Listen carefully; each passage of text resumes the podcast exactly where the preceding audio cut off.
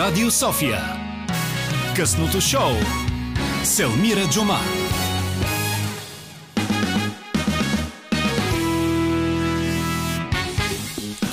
Точно така, здравейте. Както ви казах, вече си е почти уикенд. Надявам се да сте се настанили удобно или ако карате, да карате много внимателно. Днес първия час го започваме много вълнуващо, много се радвам. Даже вече почти нямам търпение да ви представя моя първи гост. Искам само да кажа, че е по тема, която ви обещахме да продължим. Доста хора от вас ми писаха и споделиха историите си, които днес, както ви обещах, ще разкажем анонимно. И самия Константин Зашев ще ни даде отговори как да се справим с тях. Той е създател на Strong by Science, треньор, коуч и е на нашата телефонна линия. Здравей, Косио!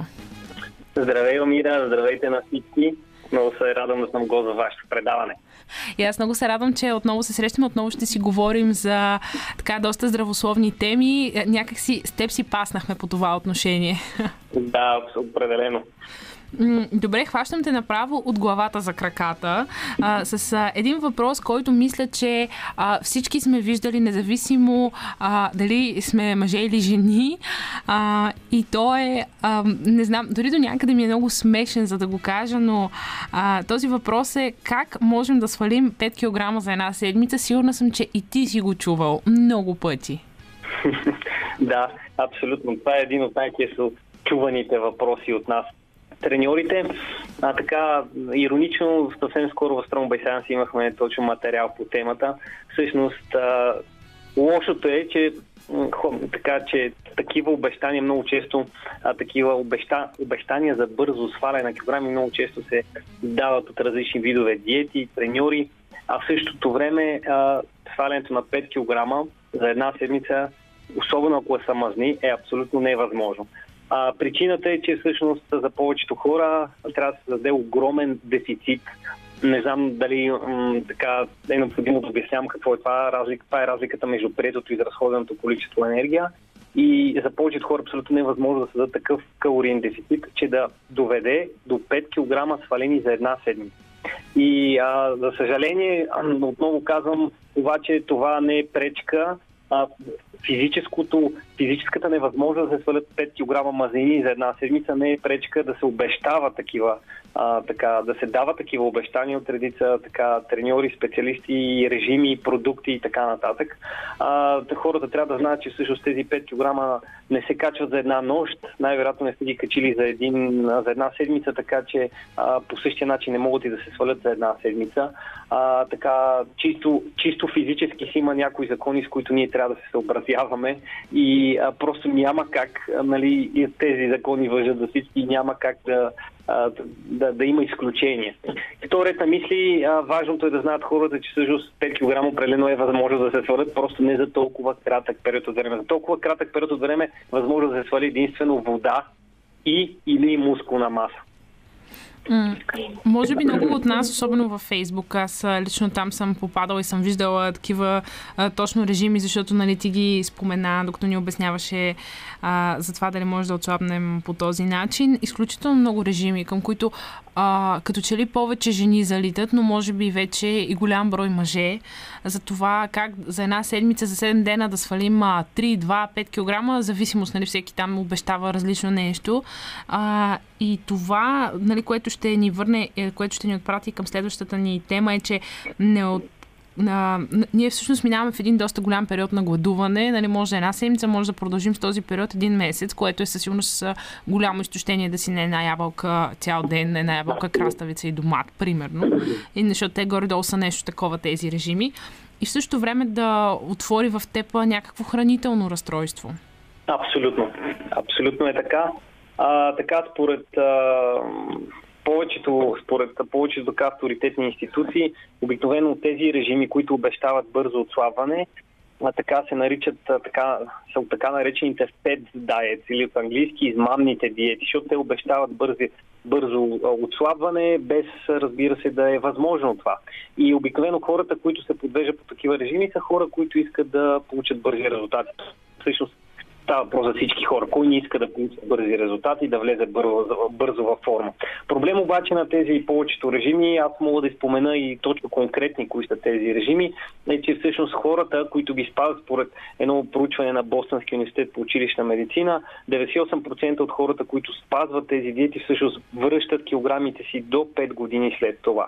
И основната причина е, че тези диети всъщност им създават дългосрочни, дълготрайни навици, трудни са за спазване, в резултат на което просто хората спират да ги спазват в един момент и, и връщат килограмите си. За съжаление, отново казвам, тези диети са именно тези диети, които обещават такива бързи решения, бързи обещания за бързо изцерение, за влизане във форма, са най-популярните в момента на пазара и за съжаление те са най-промотираните от едни от най-известните български диетолози и специалисти в храненето. Едни от тях са детокс диетите, които включват точно това, което спомена и ти, които включват и препоръчват периоди с гладуване, буквално изключване на цели групи храни, гладуване, диетите за храните, диетите базирани на кръвните групи, алкалните диети, диетите базирани на тестове за хранителни непоносимости, диетите базирани на нутригеномните тестове, вега диетите. Това са все едни от най-популярните в момента режими на пазара, които се промотират от нашите най-известни български диетолози. А също време са опасни, не се препоръчат от учени заради липса на абсолютно всякакви доказателства за ефективност и заради страхотния риск от създаване на хранителни дефицити и най-вече хранителни разстройства. Ето така, продължаваме вечерното шоу. На телефонната линия е Константин Зашев от Strong by Science, който е създател на Strong by Science, треньор и коуч, както казах. И по-рано с него започнахме вече разговорът за най-срещаните диети и то точно тези, които за рамките, които ни обещават, че за рамките на една седмица може да отслабнем с от 2 до 5 кг минимум, разбира се. Сигурно има и до 10, не съм сигурна колко е възможно да се измисли и нагоре. Има. 5 и 7 са най-често препоръчаните. 5 и 7 са, нали? Да, защото все пак е някакси логично, нали? Човек би се подмамил. С теб в крайна сметка стигнахме до извода, че оттам доста често и се отприсват и хранителните разстройства. Косо, аз имам една история от наша слушателка, която пожела да остане анонимна, но ме помоли, когато още миналия път с теб обещахме, че ще продължим този разговор, ме помоли да може да го дискутираме това в ефир и ето аз го правя. Тя споделя така, че е започнала точно с такава диета от, цитирам, 300 грама тиквички на ден, които е правила на фурна и мисля, че ябълка. Това е било цялото хранене на ден. Нали, разбира се, тя отслабва, като малка доста и се подигравали и тя отслабва. И то ужасно много. По едно време самото и тяло, защото тя има доста силна психика, очевидно, за да продължиш да не спираш това нещо. Да. Тя отслабва, но по едно време тялото и колабира и се налага да влезе в болница. След това те казват, че трябва да се захрани, за да може да живее нормално и пълноценно. При което тя започва да прави много тежки тренировки и да претренира. И така се започва и с преяждането, така нареченото бинджване. Избрах тази история, защото в момента този вид преяждане е страшно популярен. Хората са няколко дни на много строга диета и изведнъж се започва едно огромно преяждане на някакви калории и храни, които принципно ти не би приел в нормални обстоятелства, дори да ти се хапва сладко, ще си хапнеш и ще спреш в момента, в който вече се наситиш, но там няма този тип насищане.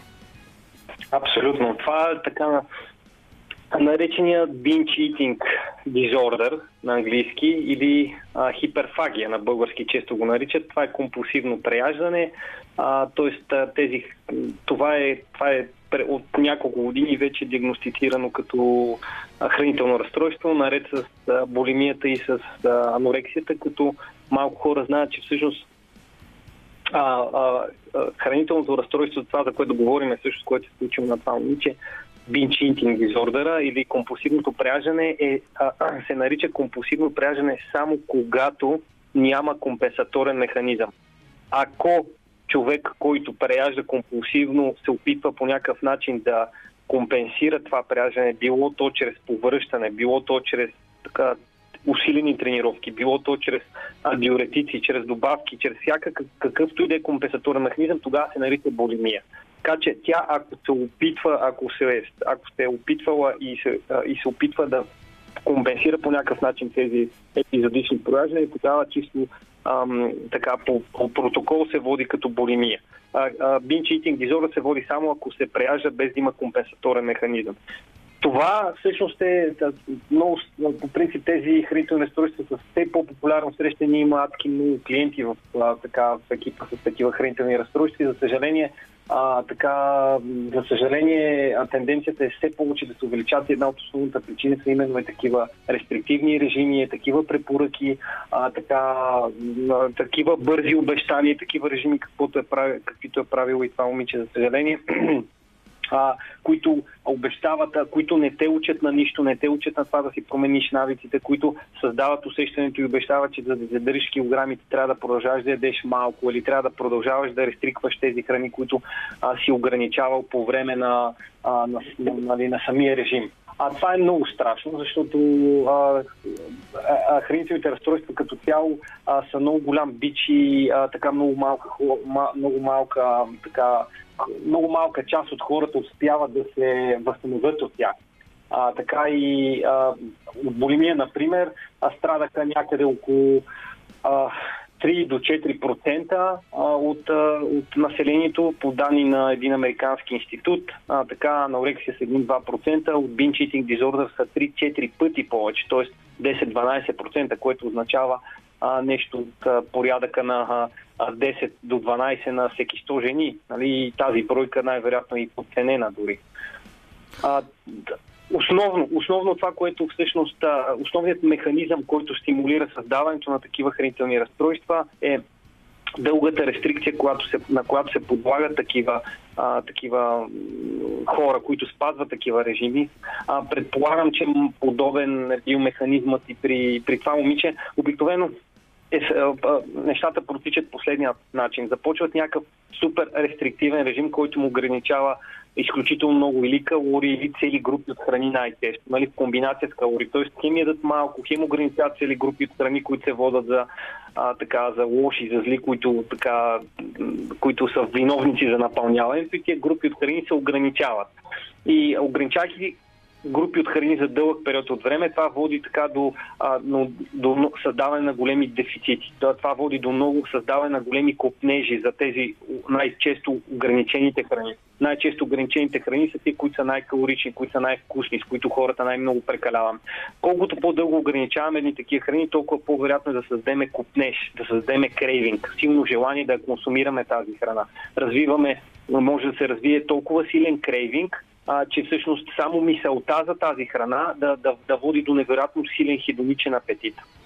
И това обикновено в един момент, рано или късно, просто при някои хора е по-късно, хора, които са с по-висока мотивация, по-висока воля, при тях просто е по-късно, но рано или късно се стига до там, че даденият човек я хапва тая храна. Обаче заради това, че толкова много дълго я е рестриктвал, толкова дълго време ограничавал или толкова дълго време бил на режим, той като обезумял. И много често така и хранителните разстройства, с които ние сме се спречквали, са били именно след такива режими. Много дълго време някакъв вид рестрикция и след спирането на тези режими се започва едно компулсивно, едно редовно преяждане. Преяждане.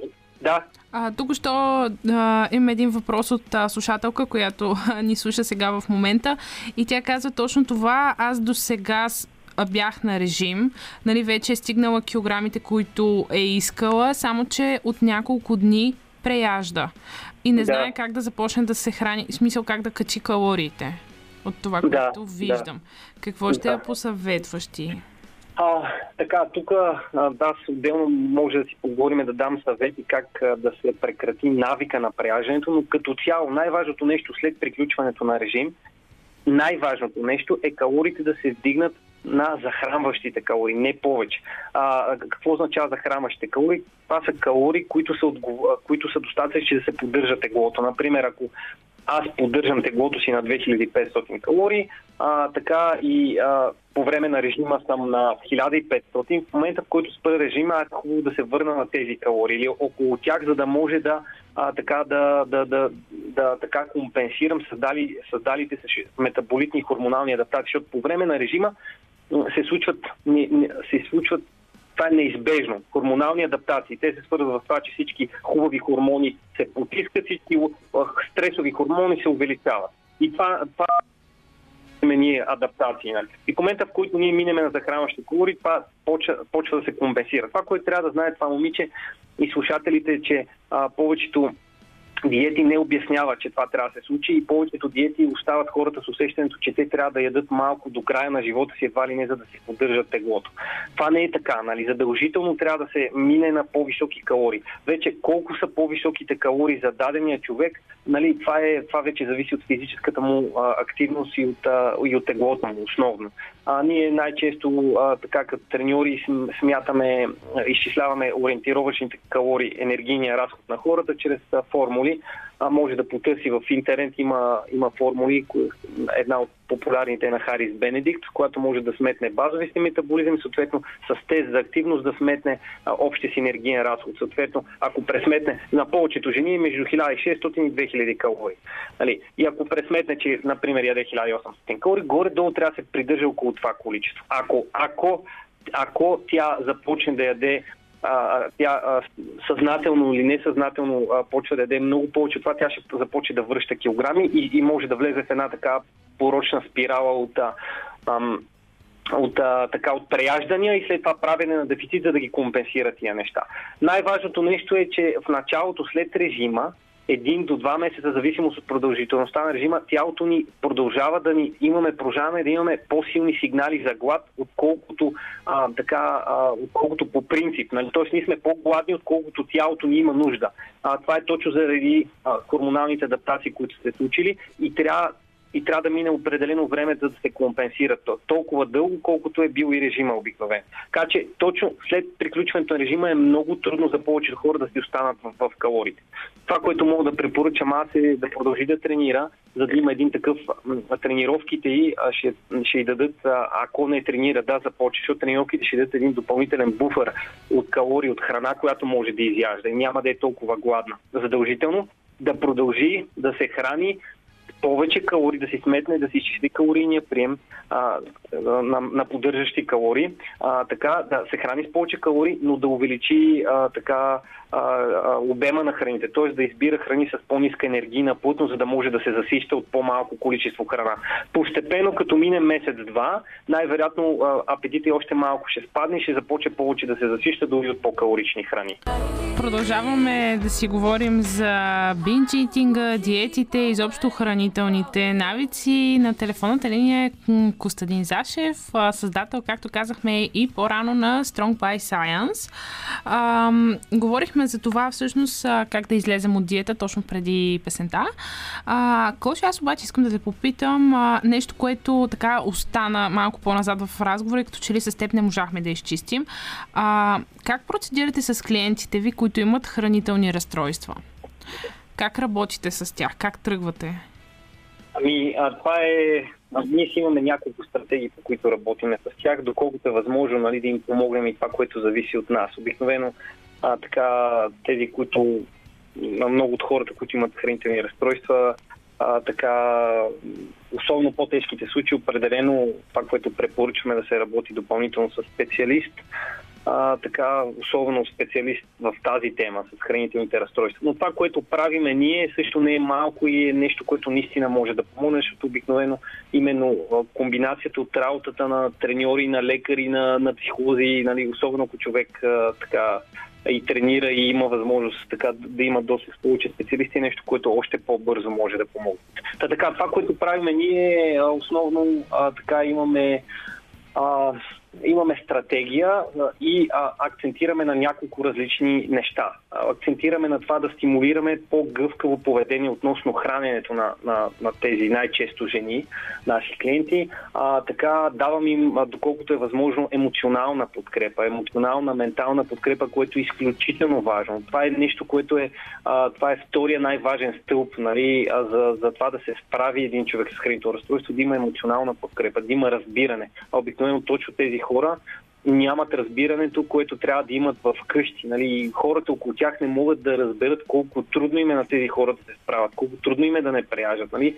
Много често ги осъждат, като ги гледат, че дадат повече, дават и това влошава нещата. Много често тези хора се налага да се крият от близките си, от роднините си, да се крият, че ядат, че преяждат и да не им казват, просто защото често биват осъждани. Така и на трето място, това вече са ни практически съвети, практически насоки за това как да редуцират binge eating епизодите, епизодичните преяждания, защото нашата основна цел е като цяло да им изградиме навици, които така да стимулират така едно по-здравословно поведение, по-здравословна връзка с храната и да разрушиме навиците на системното и хронично преяждане. Това са ни основни, вече мога да ти разкажа и мога да разкажа за всеки един от тия три основни стълба. Основно, пак казвам, стимулираме гъвкаво поведение. Какво означава гъвкаво поведение? Това означава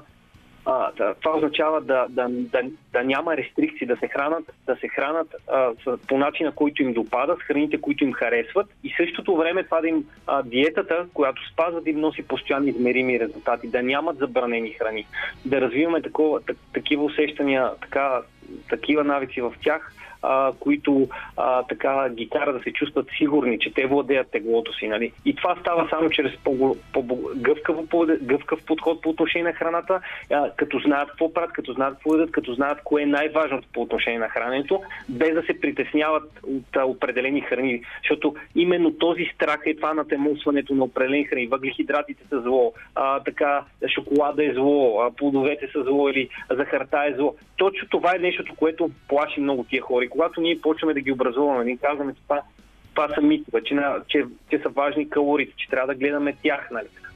Че тия храни, когато са в контролирано количество, не е проблем. Даже биха могли да помогнат в такива случаи. Ние насърчаваме храненето с любими храни, било то и джинк, просто когато е умерено. Това е изключително много в дългосрочен план. Това е единствения начин хората да започнат да задържат теглото си, да спрат да преяжат, нали,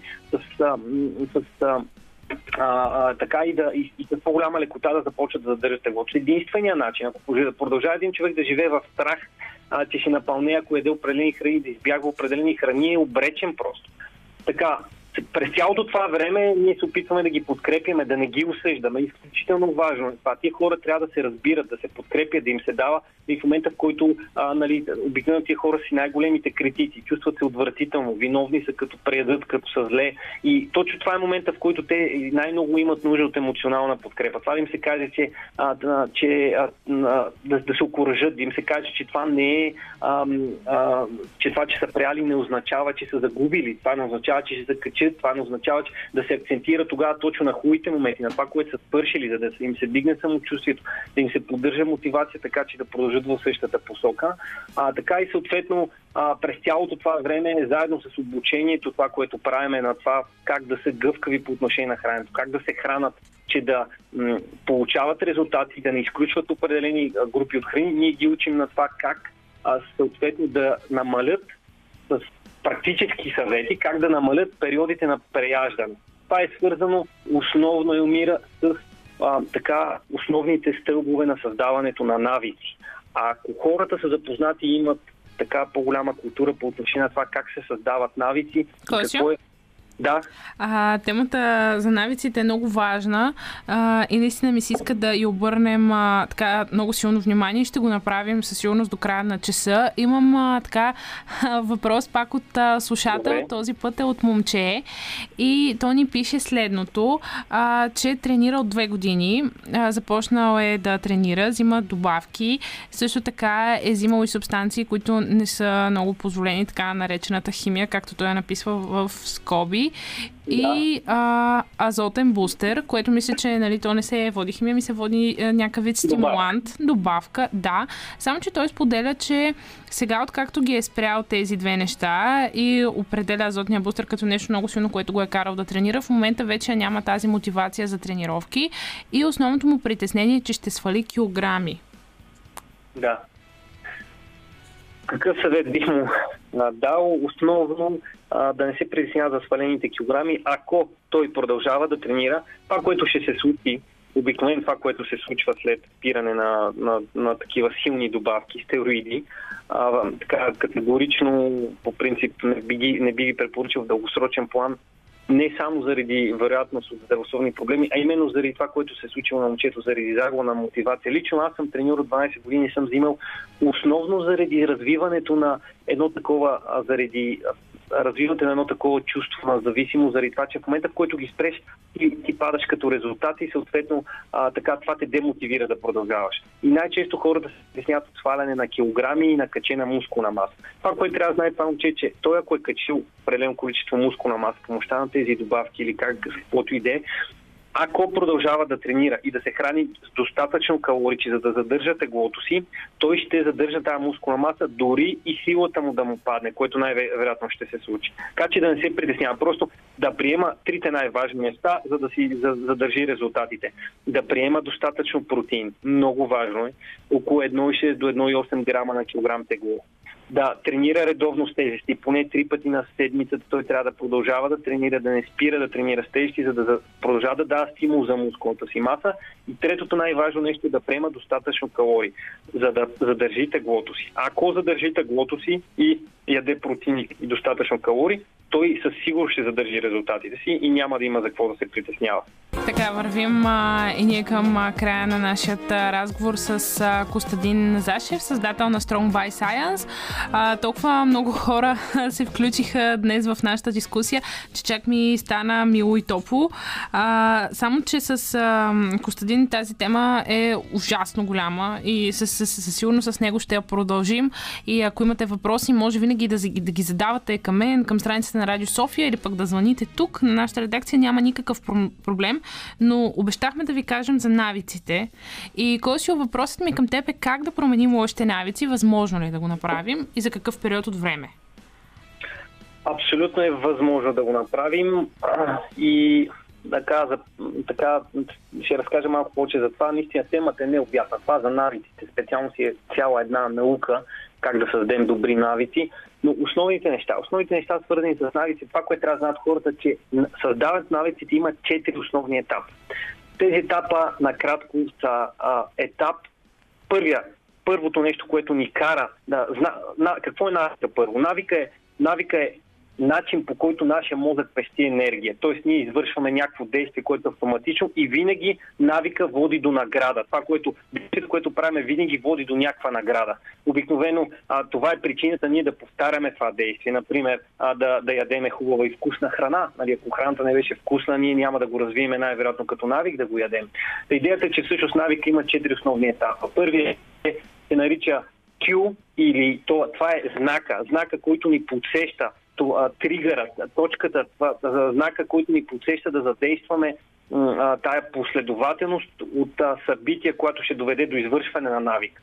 Този знак за различните хора може да е нещо различно. Например, много често хората, които преяждат, нали, този тригър поинт може да има емоция. Могат да са тъжни, могат да са щастливи и това може да е сигнал да почат да ядат. Нали. За много хора този сигнал може да е като се почувстват сити. За хора с хранителни разстройства, като се почувстват толкова сити, че корема им е толкова издут. Това само по себе също може да е сигнал.